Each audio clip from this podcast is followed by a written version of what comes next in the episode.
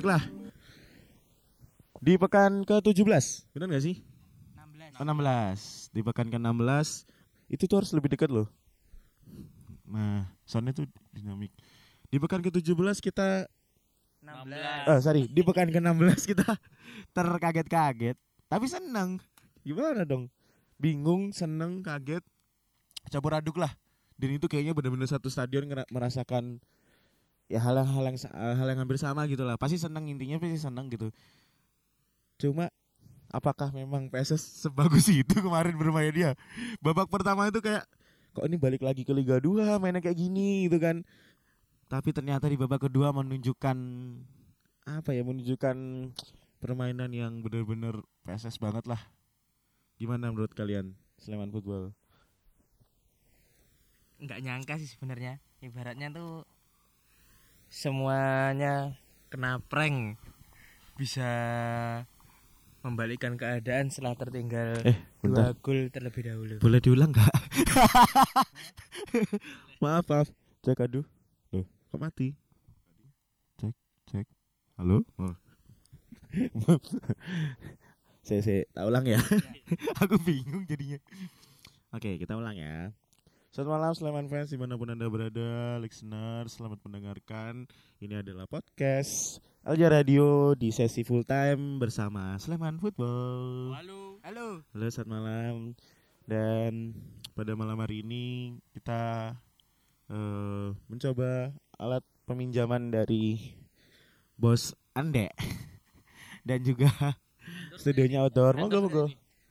Studionya outdoor, ada bintang-bintang, lesehan, dan langsung aja kita akan membahas pertandingan kemarin soal eh di pekan ke-16 di mana PSS secara mengejutkan epic comeback Luar biasa. luar Amazing. biasa dan banyak video-video di mana supporter merayakan gol dengan berbagai macam ekspresi ada yang nangis segala macam. Dan kalau aku kan sempat di tribun gitu ya ada yang sampai jatuh bro. Dari tribun bener. Jadi tribun gitu kan ada yang berapa jatuh dari berapa tingkat itu jatuh tuak gitu. Karena saking senangnya merayakan gol itu. Gelundung, Mas. gelundung ah gelundung. Maksudku tuh gelundung. Jatuh tuh gelundung aduh gila. Dan ada aku sendiri ngeliat ada yang nangis ada ya, macam-macam lah ekspresinya. Dan mari kita membahas soal pertandingan kemarin yang Oke, oke. Tidak bisa dilupakan apalagi golnya Brian yang pertama sama golnya Yudo yang ketiga itu menurut teman-teman apa yang terjadi di pertandingan kemarin Yang terjadi buat semuanya kalian yang udah cabut di babak pertama, yang udah ganti channel ganti channel di babak pertama, selamat Anda kena prank. Aduh. Eh, sebenarnya di babak pertama emang luar biasa tim tamu kita eh, bermain dengan kelasnya, apalagi dengan William Pluim yang Wah. sangat luar biasa di lini tengah, mendominasi lini tengah PSS Sleman sehingga kita harus kecolongan dua gol lebih dulu. asisnya dia semua ya dua gol itu ya PSM ngecit itu bung Ngecit ya? Edit itu Sem- balance Bo- 99 Body balance 99, ability 99. PSM ngecit itu diedit kalau dimain di PES dan aduh. PSS main di babak pertama benar-benar mengingatkan kayak wah ini main Liga 2 ini nggak main Liga 1 nih. Kayak nggak serius gitu mainnya. Tapi di babak kedua memang eh, semuanya diputar balik sama PSS dan PSS epic comeback.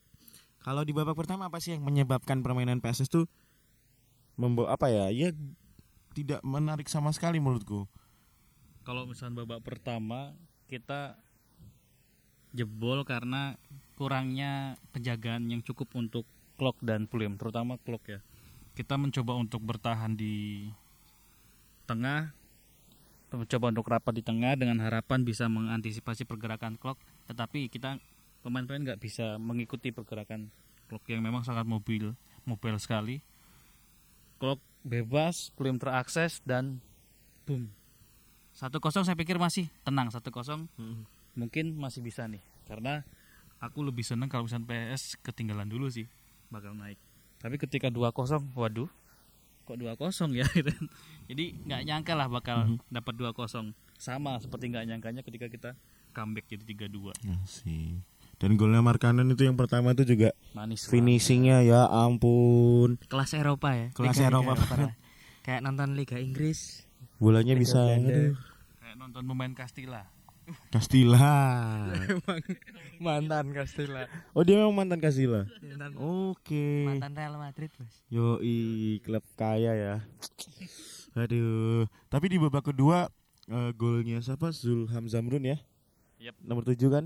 Eh kalau penyelesaian juga bagus, tapi eh aku lebih menyoroti bagaimana Peluim itu bisa melihat pergerakan temannya di ujung kanan sana. Tinggal dia kan dari tengah ya bisa visinya dia tuh visi bermainnya tuh enak banget untuk dilihat dan sebenarnya sangat menghibur permainannya Peluim. Cuma ya itu berhubung dia nggak main buat kita ya jadi berbahaya kan. ya itu sih kelebihannya Pluim kalau kita lihat gol yang pertama dulu Hmm. luar biasa Pluim giring bola dari Ya dari tengah itu. dari tengah langsung Melewati dua tiga pemain kalau nggak salah. Heeh, si Batata lihat Batata enggak kalau bahasa Jawa Narik narik. pontal-pontal Pontal pontal.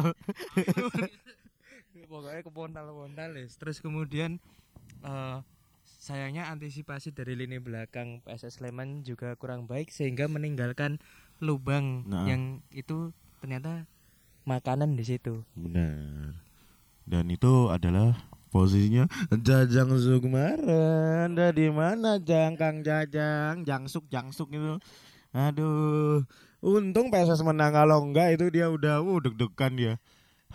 Kalau tadi misalnya menutup clock mungkin clock tertutup tapi ingat ada MR Van juga yang Iya dia. berani mobil juga di- untuk mendistribusikan bola ke Pluim sehingga gol kedua juga ya seperti itulah kurang lebih hampir sama prosesnya dengan Sisinya sama ya. sisinya sama Sisinya sama dan ya begitulah posisi yang eh, bisa dibilang posnya dari Jajang Sukmara ya. Benar kan? Sisi kiri, sisi kanan Ya, bagus. sisi sisi, kiri. sisi kanan bagus.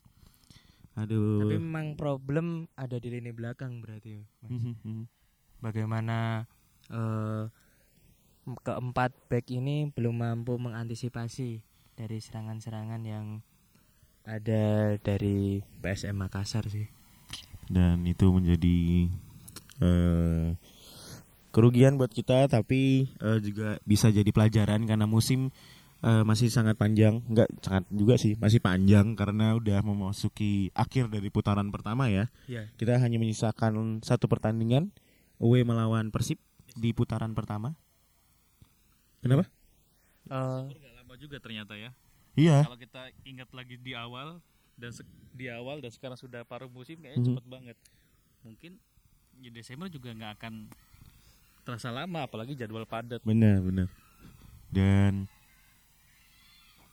kenapa ada suara anak-anak ya kan ini komplek bukan emang beneran aja ada. Oh, sorry sorry. aku kaget. Iya, aku tuh udah.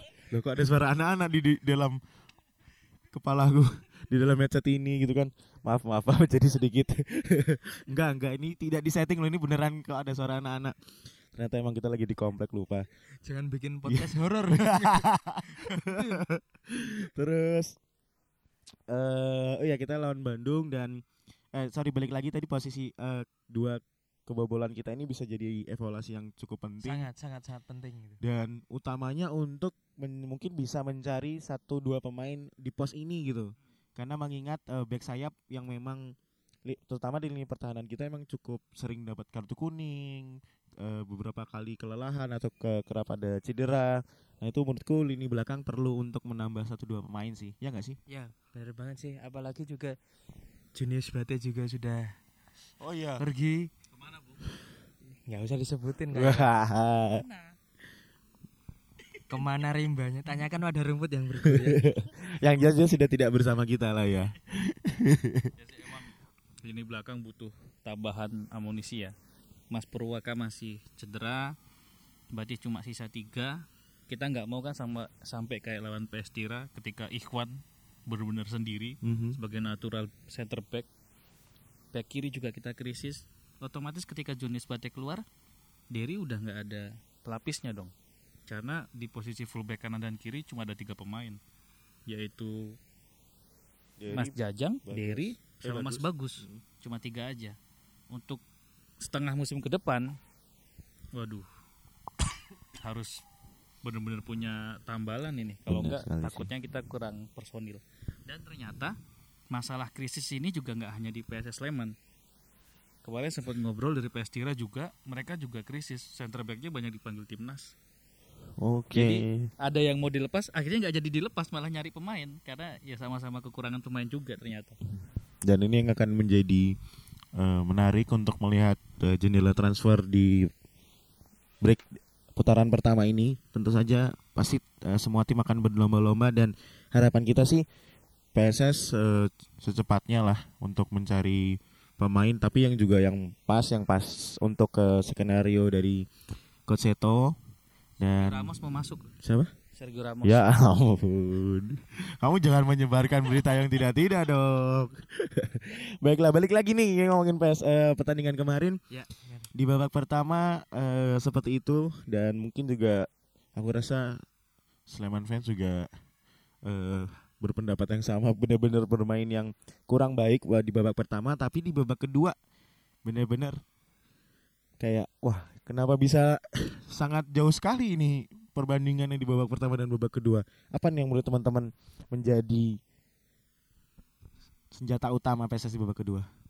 seperti biasa tampaknya di locker room memiliki apa ya sesuatu yang sangat magic ya. gitu Kayak head dryernya Alex Ferguson gitu Ah, ada mungkin ya. mungkin mungkin seperti Coach itu Seto gitu Coach ya. Seto memberikan motivasi yang luar biasa sehingga karakter bermain PSS Sleman sendiri itu keluar Mhm. dan itu kemudian mengangkat moral dari pemain itu sendiri kemudian eh, tensi pertandingan dari PSS juga naik bung sehingga itu yang mungkin membuat tim PSM sendiri tidak berkembang akhirnya PSS bisa mendominasi permainan Oke.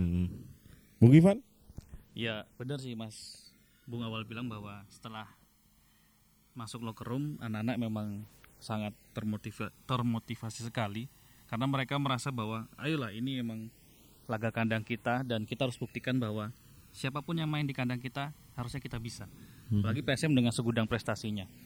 Nah kalau masalah teknis kita lihat bahwa babak kedua itu Dev digantikan dengan Mas Saimima. Nah, agak menarik karena di babak pertama ketika kita tidak berkembang karena posisi Brian itu ditempel ketat sama Clock. Jadi di mana-mana ada Brian Barong terus ada ya. Clock. Padahal kita untuk build up sangat mengandalkan Brian tersebut. Babak kedua ketika Saimima masuk dengan dalam tanda kutip liarnya dia Iya. berani naik-naik ke atas, akhirnya Clock agak kebingungan tuh. Ketika Samima masuk ke areanya Clock, Clock bingung apakah menjaga Brian atau Samima karena Peluim sendiri dia tidak begitu bagus untuk Bertahan. defend. Dan emang Saimima mungkin eh, Coach Seto melihat juga Saimima ini bisa menarik perhatian dari Klok ya untuk eh, bertahan dan membuat Klok itu sedikit kebingungan kadang-kadang harus meninggalkan lubang antara meninggalkan eh, pilihannya kan tinggal dua meninggalin Brian atau ninggalin Saimima gitu kan. Dan permainan PSS yang di babak kedua aku rasa eh, cukup kolektif juga menambah beban dari Klok untuk bertahan utamanya menjaga Brian kan.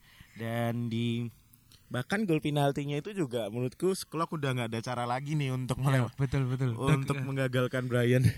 Ya kalau misalnya ngelihat babak kedua si Clock ini ibaratnya flop banget lah ibaratnya wis kehabisan akal atau menghalalkan se- segala cara ya emang bener sih. Dia kebingungan untuk menghalau si Saimima atau Brian. Sehingga kalau lihat tayangan ulang misalnya proses gol pertamanya Brian.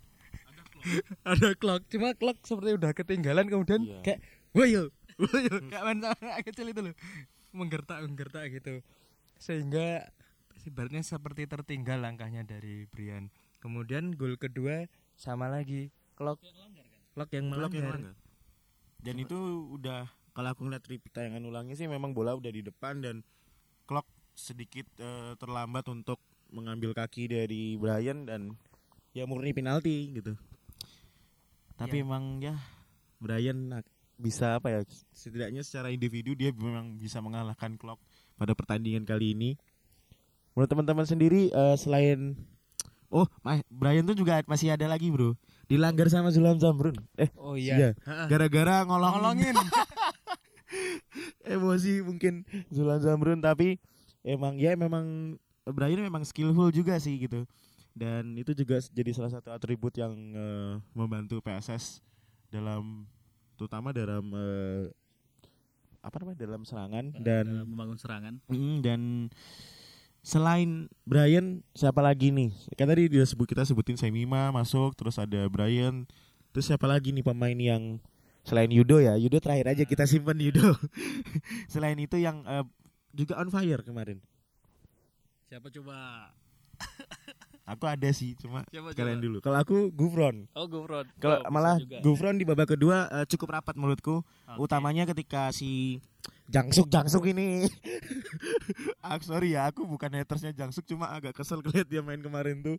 Eh, ketika dia sedikit maju terlalu maju meninggalkan posnya kadang dia eh, untuk balik defense juga terlambat transisinya. Akhirnya Gufron sedikit harus melebar. Kalau menurut- menurutku Gufron juga eh, on fire gitu. Kalau teman-teman? Ya benar tadi Gufron dia sampai overlap. Mungkin kalau di Eropa namanya ada fullback overlap, di Eropa center back overlap. Oke. Nah, kemarin dia center back overlap bahkan sampai ke garis akhir. Saya nggak di cutback ya. Kalau di cutback mantap banget tuh. Iya sih. Terus nah, ada satu lagi pemain yang saya pikir sangat membantu dalam kita membangun serangan yaitu yang nggak bosan-bosan sih sebut namanya. Iya. Mila itu. Dia Iya. sangat rajin untuk rotasi dengan bagus munyeng biar bola progres ke depan. Hmm. Kayaknya kemarin serangan bakal sering lebih hidup dari posisinya Mila deh karena buat turun dan bantu link, link up ke depan. Dan ketika Mila bawa bola itu langsung Mila running down the wing udah kayak lihat mau salah tuh loh. Pokoknya dia lari bawa bola udah seneng banget. Dan emang gak bisa dipungkiri juga eh, Mila ini dengan kelincahannya bisa merepotkan lini pertahanan PSM. PSM. Ah, Makassar aja. Sayang Gimana? sekali Mila belum apa ya berarti masih bisa dimaksimalkan karena yang menjaga Mila ya Beni Wahyudi. Iya. Sering ada apa namanya lubang yang ditinggalkan Beni Wahyudi kemudian ya dengan usia Beni Wahyudi yang udah segitu seharusnya ya Mila bisa memaksimalkan kecepatan yang dia miliki. Udah? Aduh. Terus eh, nah, di sekitar menit 70 ke atas ya? Atau 75 ke atas malah kayaknya. Hampir 80 ya? Yudo masuk Hampir 80. hampir 80 itu Yudo masuk dan dia mungkin motivasi berlipat juga karena di pertandingan sebelumnya dia sudah menciptakan satu gol kan dan itu adalah gol pertamanya di Liga 1 gitu kayaknya dia wah harus nambah nih harus nambah nih dan gila banget sih kemarin Yudo masuk eh melakukan apa namanya melakukan pergerakan dari sisi kanan Masuk ke dalam. masuk ke dalam cut inside ya namanya ya benar gak sih nah Neymar. Nah, aduh, Neymar. nggak ada yang lain nih. Kalau kita nyebutnya Yudo Praneso ini dia sangat-sangat cepat dan bener-bener jatil kemarin melewati di box itu melewati dua ya, dua pemain bertahan dari Iya, Makassar ya. Iya. Oh, itu center back semua lagi. Abdurrahman Evans. Uh. Dadi pokoknya. tinggal ngiri, ngiri. Udah kayak Robin tuh loh. Dan sebenarnya si Yudo ini eh kalau ngeliat progresnya kenapa apakah memang menjadi pemain kunci super sub dari Coach Seto kenapa nggak dimainkan dari menit awal menurut teman-teman apa yang terjadi Kalau Yudo itu kan sebenarnya nah terlihat sekarang mulai terlihat sih dua pertandingan ini dia cetak gol dengan situasi yang sama. Dia itu naturalnya kan seorang striker ya. Di awal-awal musim dia dipasang di sebagai winger itu kurang optimal karena yang harus dibenahi dari Yudo yang harus ditambah adalah kemampuan untuk first touch-nya kadang buruk. Nah, ketika di posisi yang kemarin ini dari dua gol yang kemarin dia first touch touchingnya sedikit sekali apalagi pas gol PS Tira Hmm? sentuh sekali balik badan Iya. shoot kemarin itu hampir kebanyakan sih. Saya pikir dia mau shoot pertama ternyata ditakuk lagi akhirnya ngelewatin si Evan dan gol lagi. Cuma yang harus diperhatikan adalah bagaimana dia bergerak dari sisi luar dan masuk ke dalam. Mhm. itu sudah saya pikir Yudo banget. Dia harus bermain seperti itu kalau memang mau cetak gol sih. Tapi kalau dia main melebar kemungkinan eh, untuk cetak chance untuk cetak golnya Iya. malah semakin berkurang. Dan- jadi lebih dekat-dekat aja ke gawang. Oke. Dan dia juga kalau kalau menurut gue pribadi untuk mengirimkan umpan ke dalam kotak penalti juga crossing itu juga kurang eh, masih kurang ya. Tapi memang kalau pertanding, pas pertandingan dua pertandingan terakhir ini dia memang pas banget untuk menggunakan segala atribut yang dia punya dan terbukti dua gol diciptakan apalagi gol kemarin menjadi uh menjadi menyebabkan orang-orang pada seneng pada nangis bahagia dan segala macamnya. Kalau teman-teman sendiri, nah seluruhan permainan PSS kemarin oke kita menang melawan tim yang besar, melawan tim yang berprestasi juga. Cuma apa sih kekurangannya? Pasti kan ada nih kekurangan kita sampai kita harus kayaknya ini juga eh, pertama kalinya kita ketinggalan dua gol. Eh sorry. Eh, lawan Semarang kita ketinggalan tiga gol juga ya. Nah, eh, kita kebobolan dua gol di babak pertama. Tentu aja ini bukan catatan yang positif. Kalau teman-teman apa nih kekurangan di pertandingan ini?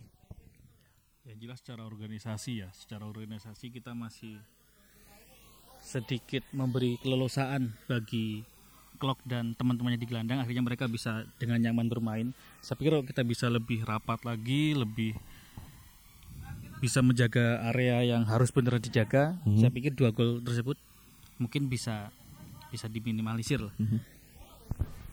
Kalau saya sendiri bagaimana kita harus memulai pertahanan dari depan itu aja sih.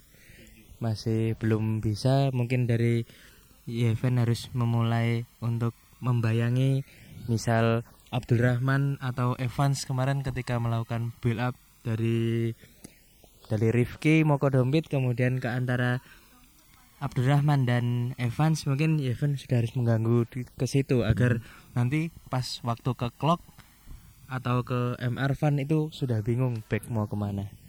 Sebenarnya lawan PSM ini ini agak sedikit kompleks ya. Kalau tim lawan, sorry tim lain ketika kita bisa berani ganggu dari depan, center backnya di split, itu akan bingung. Cuma masalahnya Abdurrahman sama Evan ini ketika di split depannya ada area, dia mesti ngedrive. Nah kalau kita sudah terlanjur up dengan cara yang kita biasa pressing dengan dua striker, bakal habis juga sih. Nah makanya kemarin PSM nih mau nutup si tengahnya ntar center center backnya bisa ngedrive center backnya ditutup Asnawi bisa muncul jadi ya lawan PSM kemarin memang saya pikir banyak pelajaran banyak pelajaran buat kita Mhm. dan menang lawan PSM saya pikir itu juga kabar yang cukup mengerikan buat tim lain ya Oke. jadi pokoknya PSS jadi sorotan sekarang buat Iya. tim-tim Liga 1 apalagi kita di lima besar sekarang empat ya kalau nggak salah ya. Klasmennya sekarang kita di posisi keempat. Sesuatu yang mungkin siapa pun tidak akan mengira, tapi ya buat yang percaya sama PSS pasti seneng. Pasti tahu kalau PSS tuh nggak semudah itu juga untuk eh, dikalahkan oleh tim-tim tim-tim lainnya gitu. Dan menariknya eh kita akan menutup putaran pertama ini melawan Persib Bandung yang di mana Persib Bandung juga tim besar. Dan tentu aja pemain-pemain yang mereka miliki juga eh, ibaratnya juga bagus-bagus semua. Dan apa sih nih yang menurut teman-teman bisa dilakukan oleh PSS ketika bertandang ke Bandung pada tanggal 30 Agustus? Ya semoga para pemain tidak under pressure dengan misalnya dengan penonton yang hadir di sana. Mhm. luar biasa pasti atmosfer di Bandung. Kemudian mencoba untuk bermain dengan cara P- PSS bermain seperti biasanya itu mungkin bisa menjadi kunci di tengah Persib Bandung yang sedang mengalami prahara, yang Prahara pencoretan pemain kemudian oh iya pemain baru juga sudah masuk nah ini semoga bisa menjadi Mhm. hal yang bisa dimanfaatkan untuk PSS sendiri Oke, tapi pemain barunya belum bisa main kan ya? Di Belum bisa putaran main. kedua ya baru ya main ya? baru putaran kedua Jadi eh, mereka tentu saja ada motivasi tersendiri, utamanya karena eh, Persib Bandung bermain di publik eh, di depan publik sendiri dan seperti biasa eh, ketika PSS bertandang tentu aja akan menambahkan apa ya? Menambah semangat tim lawan untuk semakin mengalahkan PSS. Kalau menurut Bung Ivan sendiri apa nih yang bisa dilakukan Bandung itu dari lima Mhm. pertandingan belum pernah menang ternyata. lima pertandingan Lima terakhirnya? Pertandingan belum pernah menang. Terakhir lawan PSM dia kalah 3-1, di kandang lawan Borneo 2-2, away PSS, sorry, away lawan Persela 2-2, Mhm. away lagi Barito 1-0. Di home dia kalah 2-0. Nah, kemenangan terakhir waktu lawan PSIS di pekan ke-10. Bukan ke 10 berarti hampir 5 sampai 6 pertandingan. lima, ya? pertandingan, Lima dia pertandingan ya. belum pernah menang. Ini momentum yang bagus dan juga buat PSS ya, karena saya pikir kita datang ke sana dengan modal yang cukup baik mengalahkan PSM, tetapi kita juga tidak boleh terbuai dengan kemenangan kemarin. Saya pikir sudah oke kita kemarin menang sudah dinikmati. Selanjutnya kita fokus ke Persib dan kita juga fokus ke mengumpulkan poin. Persib terakhir lawan PSM dia kalah 3-1 Mhm. dan kita lawan PSM bisa menang 3-2. Saya pikir semoga semangatnya masih bisa dibawa sih ke Persib. Oke, dan seperti itu yang dibilang oleh eh, teman-teman Sleman Football. Mungkin besok kita sudah selesai merayakan kemenangan ini eh, dan kita langsung fokus ke pertandingan selanjutnya karena pertandingan selanjutnya juga eh, tidak kalah beratnya. Kita akan bertandang ke Bandung menghadapi Persib Bandung dan tentu saja teman-teman tahu bagaimana eh, atmosfer di Pers- eh, di Bandung sendiri. Kita akan bermain di Gelora GL apa? Gelora Jalan Harupat. Jarak Harupat ya? Oke. Ya begitulah pokoknya kita akan main di Bandung dan tentu aja dukungan langsung dari teman-teman Sleman fans di mana pun kalian berada akan menambah semangat eh, Brian CS, Brian CS Eh, dan tentu saja kita tidak boleh terlena. Kita tetap harus mengambil poin ketika bertandang ke Bandung. Dan apalagi ya? Mungkin teman-teman ada yang mau disampaikan sebagai closing statementnya? Apa aja? Ya, PR besar tetap ada di lini belakang. Masih ada lubang menganga. Lupa menganga. Eh, kalau tidak salah 16 kali main 22 gol kemasukan. Mhm. Sebuah catatan yang sangat tidak baik tentunya. Oke. Ya itu sih. Semoga bisa menjadi evaluasi Coach Seto, Coach Wandi mungkin sebagai mantan pemain bertahan memberikan apa ya treatment agar pertahanan PSS kembali lebih solid. Kasihan kiper-kiper kita selalu kebobolan tampil maksimal tapi kebobolan terus. Iya ada, ada Bener masih clean sheet. Dika Samaria masih clean sheet. kayaknya kita sekali juga clean sheet ya di Liga 1. Clean sheet lawan Badak Lampung. Nah, Terus lawan ini juga. Eh, Arema enggak ya? Madura bos. Madura. Madura clean sheet. Gila gila gila. semoga di Bandung clean sheet lagi. Clean sheet lagi. Yang jelas di Bandung kita optimis ngambil poin. Dan mungkin untuk episode kali ini seperti itu. Terima kasih yang sudah mendengarkan dan oh ya kalian kalau mau mendengarkan episode podcast ini silahkan menggunakan headset biar 8D-nya kerasa, kualitas 8D-nya bisa muter-muter di kepala kalian suara-suara yang tidak enak ini. dan selain itu juga eh, saya ingin mengucapkan terima kasih buat teman-teman yang sudah ikut eh, pre-order untuk mensupport gigsnya dari teman-teman band kompilasi PSS. Eh, LJ Radio cuma bantu di PO-nya doang dan tetap support segala pergerakan yang ada di ekosistem sepak bola Sleman. Akhir kata dari kita semua tetap PSS dan full service. Dadah.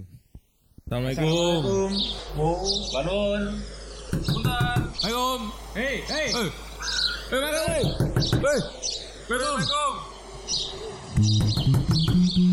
Sama sama.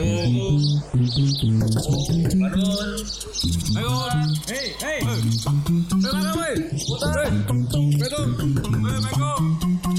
Minggu tamu. Mana? Kok belum mulai?